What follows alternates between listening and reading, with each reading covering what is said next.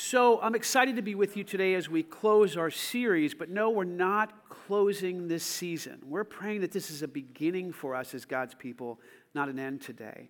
So um, I'm, I'm just honored to be with you as we take a special offering today, as we sign the keys today. There'll be some moving parts to our service that I'll explain to you as, as you move along. But there will be an opportunity for you to come forward and give if you'd like. There'd also be an opportunity for you to stay seated and give if you'd like. There's also an opportunity for you not to give at all. So praise the Lord, all of that's available to you. And then at some point towards the end, we'll make our way over and sign the keys together. Now, if you're new, welcome to Grace. You're in a family meeting today. Is a little different than what we would normally have. I know that um, growing up, with the kids growing up in our family, we had family meetings where we would get together and talk about issues of the family. And sometimes their friends would come and join us for a family meeting, and it was a really beautiful thing because they got to see a little bit about how our family works. So if you're new to Grace today, please don't feel under any compulsion to give. We're just glad you're here. Um, and this is kind of a family time that you're entering into. So hopefully you'll come to love us in the way that we already love you. So we're grateful you're here.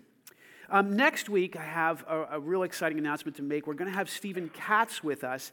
Stephen is um, the North American director of Jews for Jesus.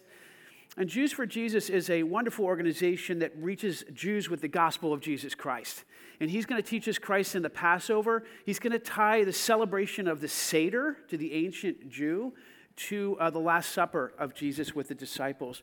So please join us for this important time next week. I'm sure it'll be a gift um, from God. So, um, the last five weeks we've talked about joyful giving. How many people have grown just a little bit in the last five weeks? Anybody grow a little bit? All right, praise the Lord. I'm, I've grown a lot. And so I have to tell you, I'm very excited about this topic, but I realize that not everybody's excited about this topic. So I was just talking to Pastor Mark about that. You know, we all go through different kind of ways of spiritually growing, and sometimes we grieve so that we can experience greater freedom. And I'm kind of through that grieving place now where I'm feeling like I just want to give the house away and just like give everything away. And so, um, excuse me if I get a little crazy, okay?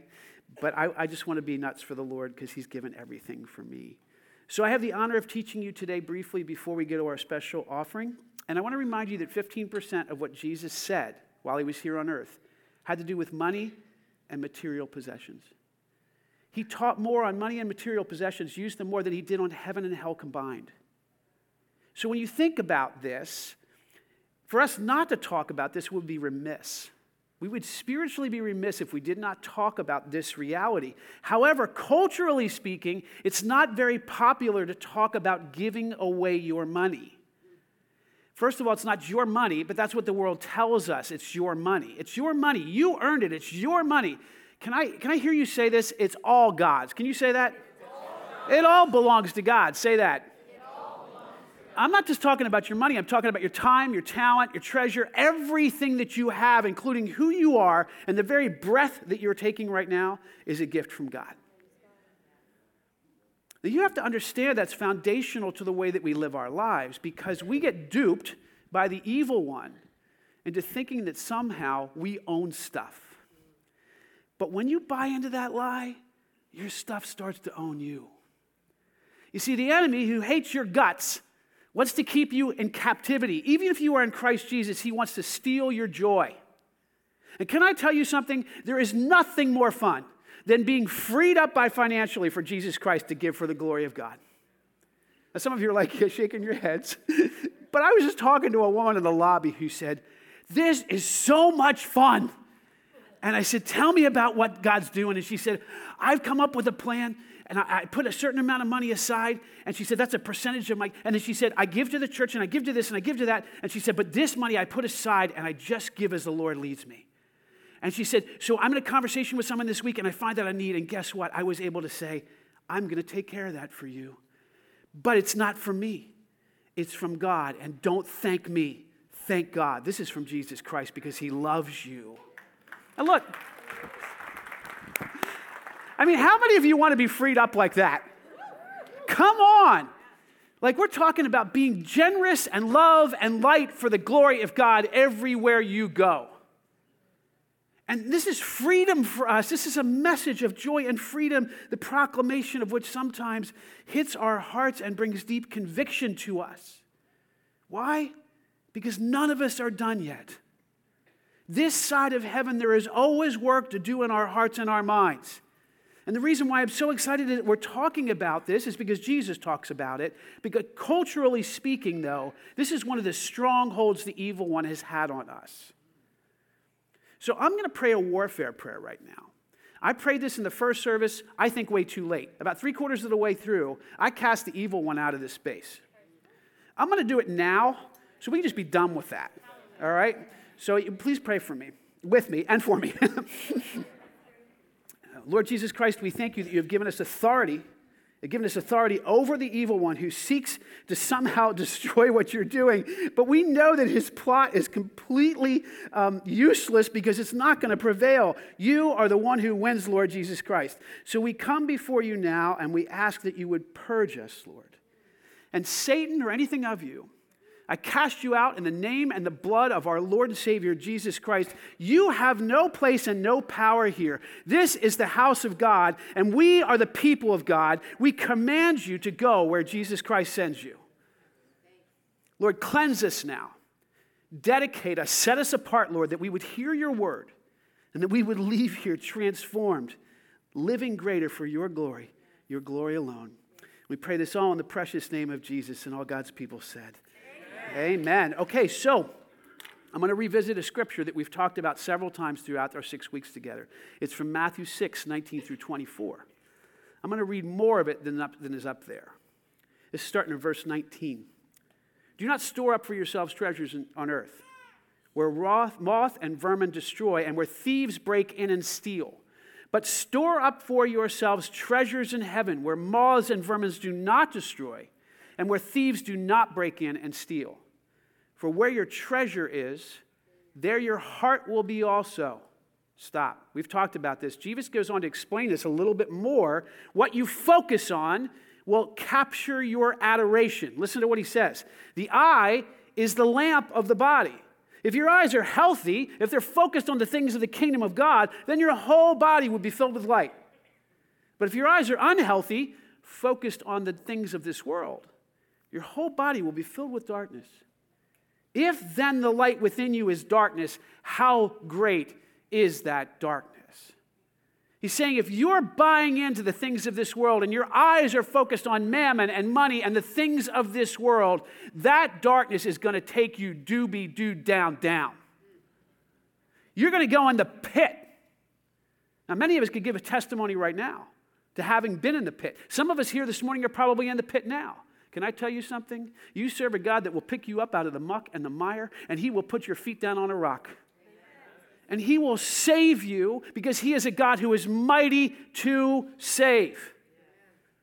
So He says, if your eyes are unhealthy, the whole body will be filled with darkness. If then the light within you is darkness, how great is that darkness? No one, no one can serve two masters. Either he will hate and one and love the other, or be devoted to the one and despise the other. You cannot serve both God and money. Can you say that after me? You cannot serve both God and money. Now, I want you to say it again, and I want you to say it more passionately, and I want you to say, I cannot serve both God and money. Let's say it together. I cannot serve both God and money. And yet, I made the case last week that many of us try to serve both. We try and look for a 70 30 split. God, I'll love you more, but can't I just hold on to my money? Can't I just hold on to the sense of security that money brings me? And God says, No. Money will never give you the security you're longing for in your heart. But God yeah, I know, Jeff, I know. I, have seen you buy into the lies of the evil one, but I am the only one that will ever sustain you. Jeff, I want every bit of you to trust in me.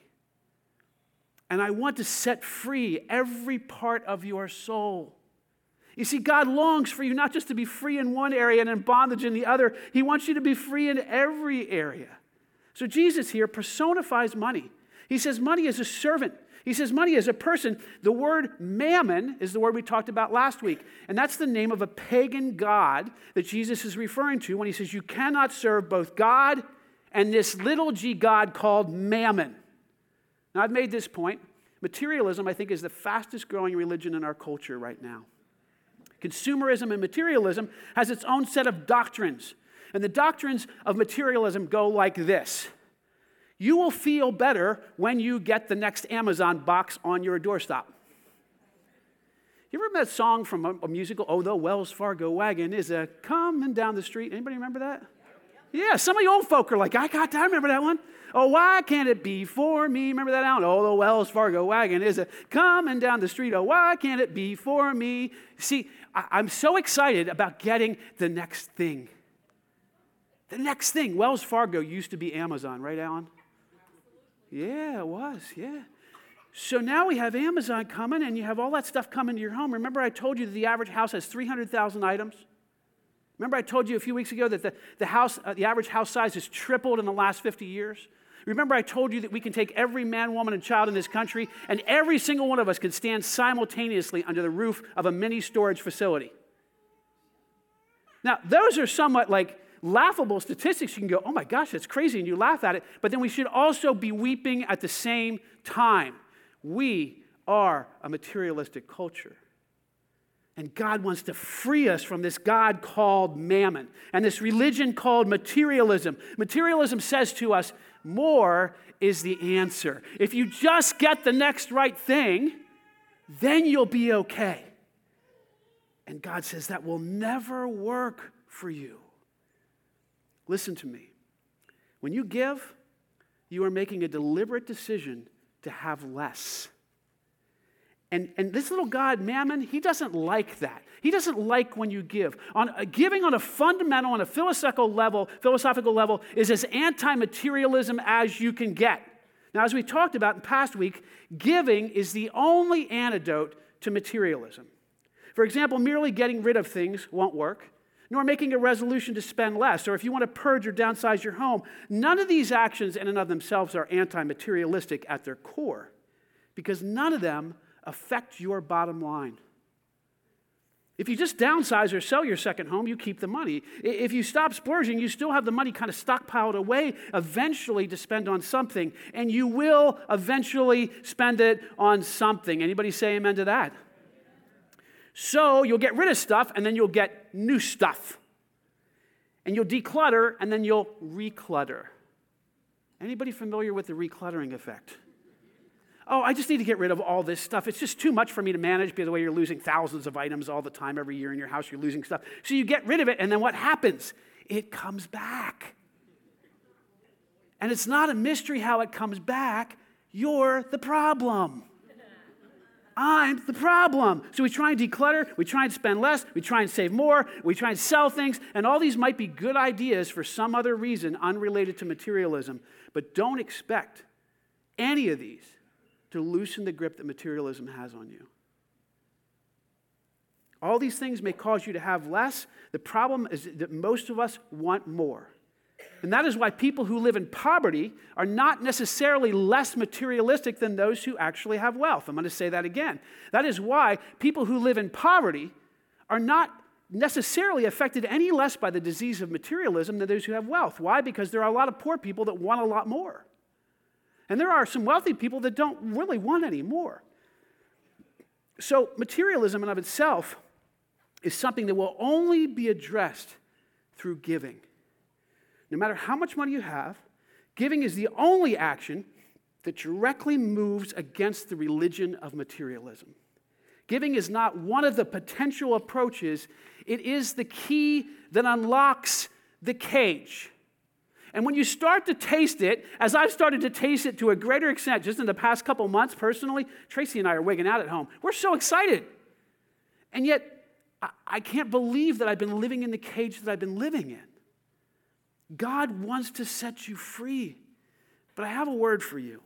If you really want to experience the freedom that comes from giving, you have to give to the point where it makes you uncomfortable. How many people like to be uncomfortable? Not a hand in the house. What do you know about that? For giving to be effective against the God of mammon and his work in your life, it's going to have to hurt. Listen to Romans 12, 1 and 2. Therefore, I urge you, brothers and sisters, in view of God's mercy, to offer yourselves as living sacrifices, holy and pleasing to God. This is your true and proper worship. What is Paul saying?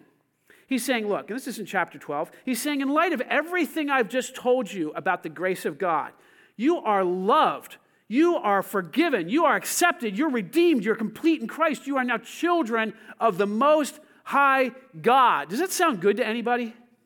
I want you to say this out loud I am loved, I am, forgiven. Say it with a little more passion, will you, please? I am loved. I am, forgiven. I'm accepted. I'm redeemed. I'm complete in Christ. I am a child of the Most High God. Would you please give Jesus some love through applauding for that? Come on.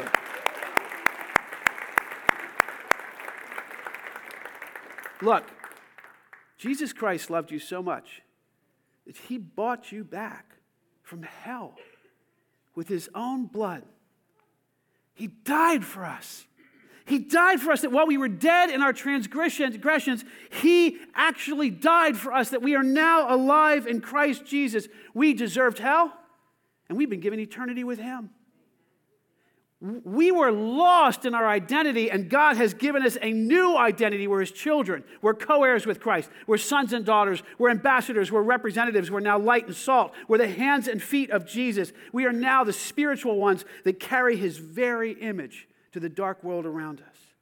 And we are givers after the heart of God Himself. We are never more like God than when we're giving, for God is the greatest giver there ever was. So Paul says, in light of God's mercy, in light of all the things he's done for you, in light of who you are in him now, I want you to crawl up on the altar and let God kill every part of you that doesn't belong. You know what an altar is, don't you? You know they would slay an animal on the altar, right?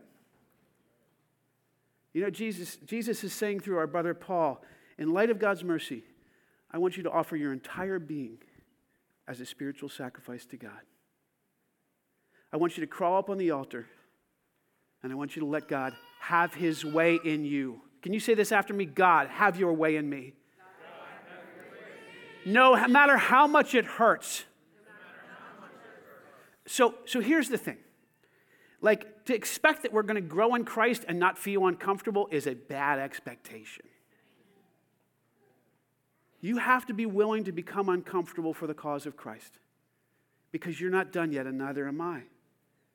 And if your giving doesn't hurt, it's not bothering mammon one bit. It remains completely unacceptable. You know, I saw this t shirt once. It wasn't in our gym here, but was in a different gym, and someone was wearing it, and it said, Sweat is fat screaming. You ever heard that before? Sweat is fat screaming. It's a brilliant slogan. You know why? Because the person personified fat. They made it into a person. They make you think of it as a living thing that wants to survive. And once you start sweating, then and only then does your fat begin to protest. Anybody give an amen to that? My fat does not want to die. And I do all kinds of stuff to get this fat off my waist. And I'm like, why is it not working? And God says, you got to sweat. You got to sweat you see, like sweat then is this whole idea that your fat starts to scream and fat will protest. Don't kill me. Don't get rid of me. I'll be good to you from here on out. I promise I will. Your fat doesn't care if you participate in moderate exercise because that doesn't threaten your fat. It only starts to cry and wither and die when you turn up the heat. The same is true about mammon and giving. Only at the point that your giving makes you wince do you start to actually address the problem. Only then are you on the pathway to freedom in Jesus Christ. Mammon is fine if you give a little bit here and there. Mammon doesn't mind when you chip in and support a good cause. In fact, Mammon is a fan of moderate and charitable giving. Why? Because people can give moderately and charitably and think that they're still not materialistic. All the while, we still are. This disease of materialism, this religion of materialism, it lives underground. And in order for us to unearth it, we actually have to trust God to give like He gives, sacrificially, if you give until it hurts, then you'll begin to choke out this God named Mammon, and you'll make him kneel down and bow before Jesus in his authority. You have been given the authority to do this. I have been given the authority to do this. And yet we need to trust God in such a way that we take steps of faith. So, listen, I want to read a little story from Luke. This is uh, 20 and 21. If you want to turn there with me, I'm going to be in chapter 20, verses 45 through 40, 47, the end of 20, and then I'm going to actually read into the beginning of 21. Very important when you read scripture that you look at the context. Always look around where you're reading so you understand the setting of the scripture. God brings more light to it that way. So, this is the words of Jesus, and he says, 45, while all the people were listening, Jesus said to the disciples, Beware of the teachers of the law. By the way, he says at another point, these guys are lovers of money. That the Pharisees and the scribes, they loved money. And, and, so he said, they like to walk around in flowing robes and love to be greeted with respect in the marketplaces and have the most important seats in the synagogues and the places of honors at banquets. Listen, 47, they devour widows' homes. They devour widows' homes. What does that mean? They are not acting in the best interest of other people, especially the weakest in our culture. They are perpetuating acts of spiritual violence through greed against those in need. And for a show, they make lengthy prayers. He's saying, their, their lips are praising me, but their hearts are far from me. He says, These men will be punished most severely. Now, it goes on, and Jesus looked up. You see, we changed the chapter, but realized that this, these weren't written in chapters. I mean, this, this is like a love letter to you. So it goes on to say, These men will be punished most severely. As Jesus looked up, he saw the rich putting their gifts into the temple treasury. Verse 2. He also saw a poor widow put in two very small copper coins. These were called leptons. Truly, I tell you, he said, this poor widow has put in more than all of the others. All these people gave their gifts out of their wealth, but she gave out of her poverty. She put in everything she had to live on. Now, this is referred to as the widow's mite. How many people have heard this story before? A lepton was the smallest and least valuable coin in circulation in Judea. It was worth about six minutes of an average daily wage. So this woman put in the equivalent of $2. $2 in our modern things. That's what she's throwing in these two leptons, like $2 coins. She put them in there and she grabs Jesus' attention. And he says, I tell you the truth, she's given more than everybody else. So everybody else was probably putting in a lot more money because they were giving out of their wealth and they were given all this stuff. And this woman comes along and all she has is $2 coins left and she puts both of them in there and he says, Whoa, check out her faith. Check out her love for God. Can I tell you something? This woman is giving violently for the kingdom of God. I'm going to explain that in a second. There's a passage I want to get to here, so stay with me for a moment in Matthew 11. I'm going to read the context again, but you're going to see up there 11 through 15. I'm starting in 7. As these were going away, Jesus began to speak in the crowds concerning John. You know John the Baptist? He is this crazy guy for God who happens to be Jesus' cousin.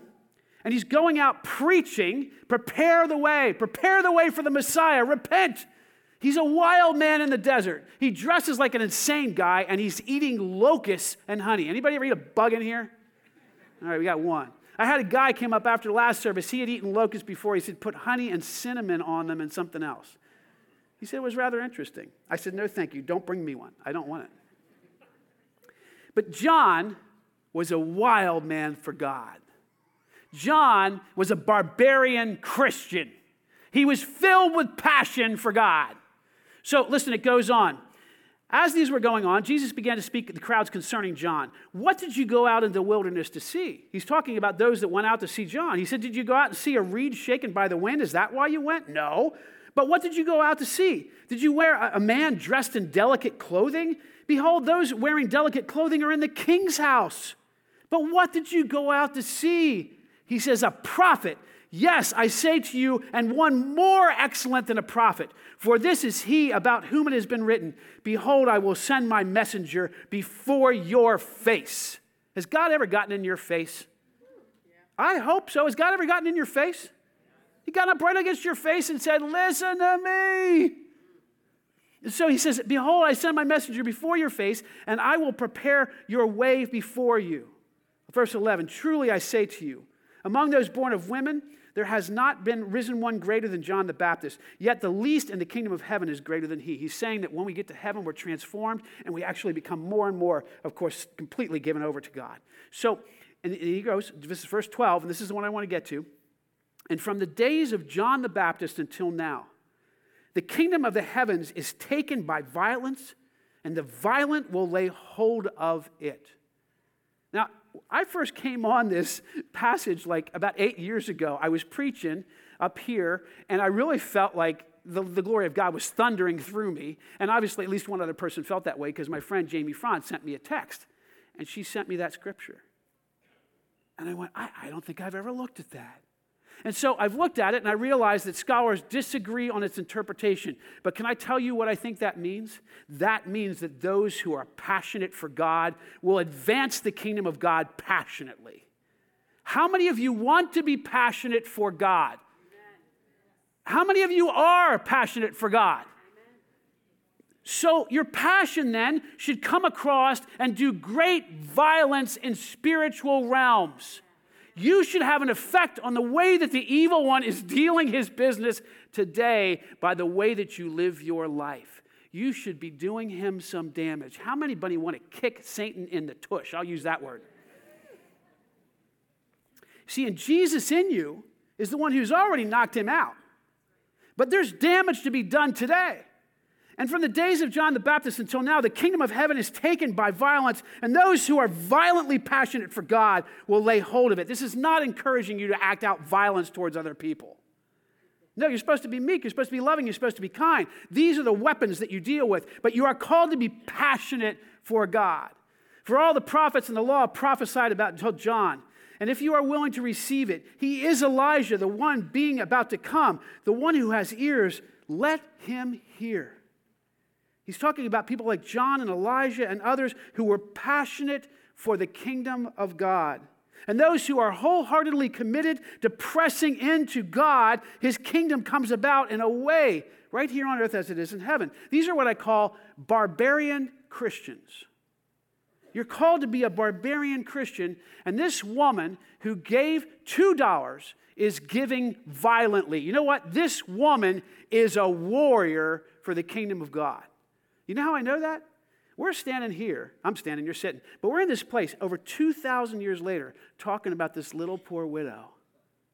Why? Because her faith was a great act of violence against the God of mammon. You see, when she gave, she drove a spear into the heart of that little g God, and demons screamed, and angels rejoiced.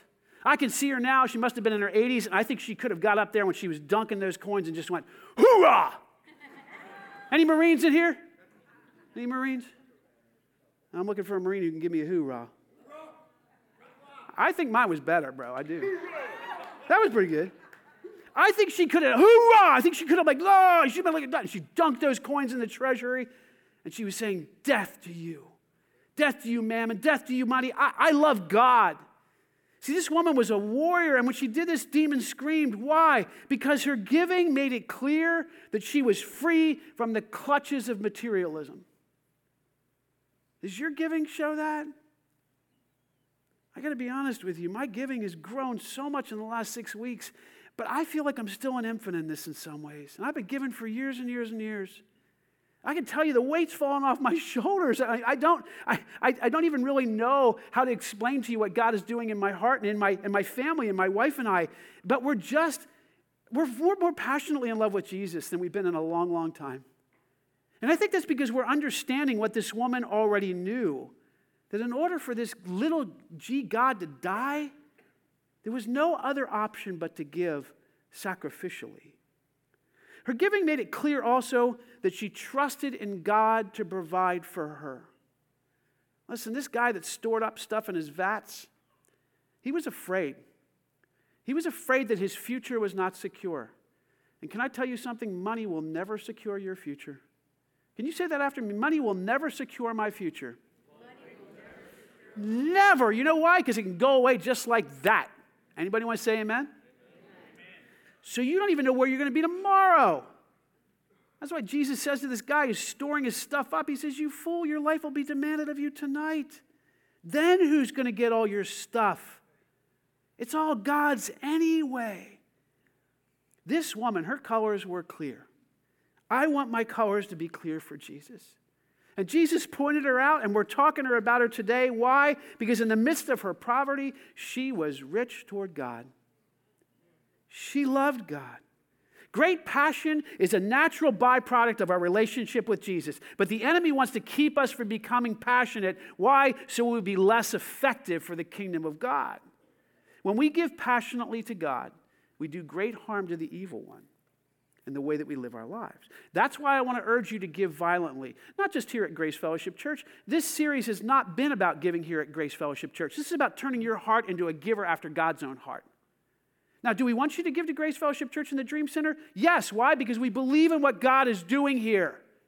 But God is calling to actually transform your heart so you are no longer yoked to this God called mammon and that you walk through this place called planet Earth and you are a giver after God. You show His love by the way that you give to others. That's what this is all about.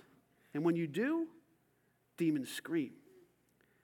The only way to kill materialism in your life is to force mammon to bow down before Jesus and use him for the glory of God. Now, money and mammon, they'll whisper to you. They'll say things like, I really will take care of you. I'll help you out. I'll be your servant. I'll get you what you want. That next thing from Amazon looks so good, doesn't it? That, that meal that you're going to spend a horrible amount of money, of God's money on, that's just going to satiate you and you're going to get indigestion all the same, I can guarantee it. all mammon wants you to do is keep your eyes on him. And if your eyes are focused on the things of this world, how great is the darkness? We need to learn to say to mammon and these voices, Get behind me, Satan. We need to learn to say to them, It is written, worship the Lord God and serve him only. You know, Jesus Christ, when he was tempted in the desert, was tempted in three different ways, and specifically, you know, he was tempted by mammon. Satan said, Bow down and worship me, and I'll give you all this stuff. Look at it all. Look at it all. I'll give you everything. You'll have it all. And Jesus says, It is written, Thou shalt serve the Lord God and worship him only. Only. You can't do it halfway. Only. Forget it, Satan. Go away. I cast you out in the name and blood of my Savior, Jesus Christ. That's what we need to be saying when it comes to this inclination to hoard our stuff. I had a guy in the last service came out, had tears running down his face. He's thanking me for what God was saying. He said, I have never understood sacrificial giving in my whole life. He said, I understand it now more than I ever have. he said, God gave me a picture this morning. He said, I, I looked out my window. He said, I saw a bird by my bird feeder. It was a big bird. And that bird was trying to keep away eight other birds from the seed. He said, a big pile of seeds. He said there was more than enough for everybody there. But that big bird was fighting off every other bird that came along. He was fighting them off so much he couldn't even enjoy the seed.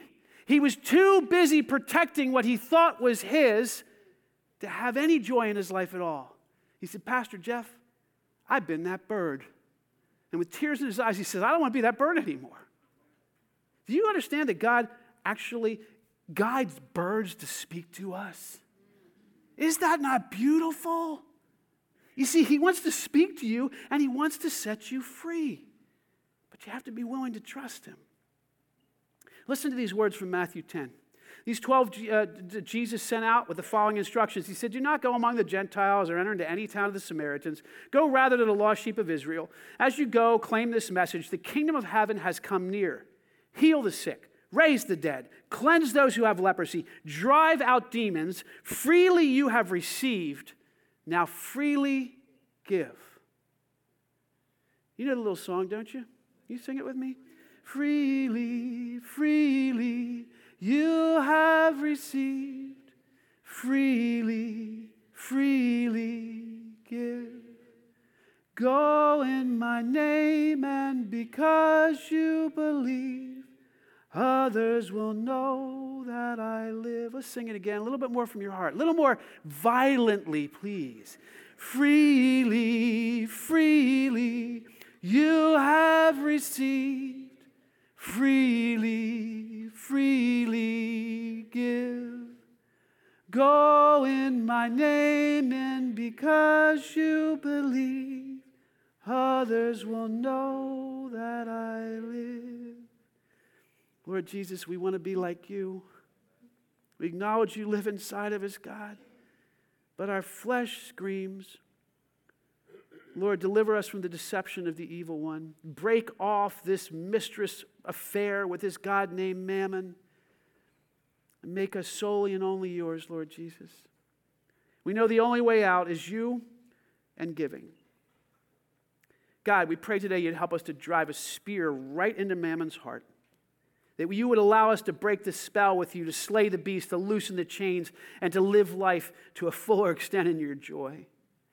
May we say to Mammon, I no longer worship you, I no longer depend on you, and I no longer will let you ruin my life and steal my joy.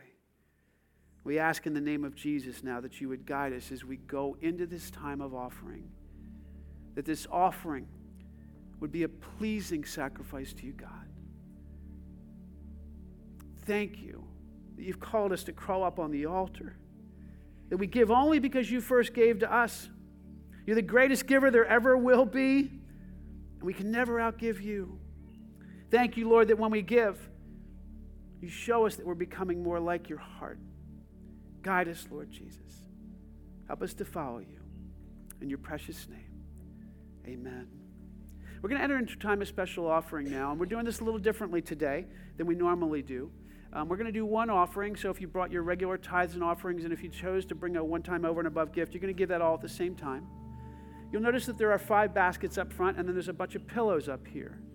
We want you to give today as an act of worship to God. So if you feel called by God to come up and give your offering up here and kneel and pray, that's what Tracy and I did at the first service, we'd invite you to do that. The ushers will also at one point be passing the baskets where you're seated. So if you'd prefer to stay seated and give there, that's fine. And again, if you don't want to give, that's fine too. We're just glad you're here. But both will be available. So again, you're free to come forward. Once you give, you're free to kneel down. Say a prayer. But this, when you give, do it joyfully. When you give today, say, Thank you, God, for allowing me to participate with you in slaying this beast called mammon in my life. Thank you, God, for giving me the honor of participating with you in this.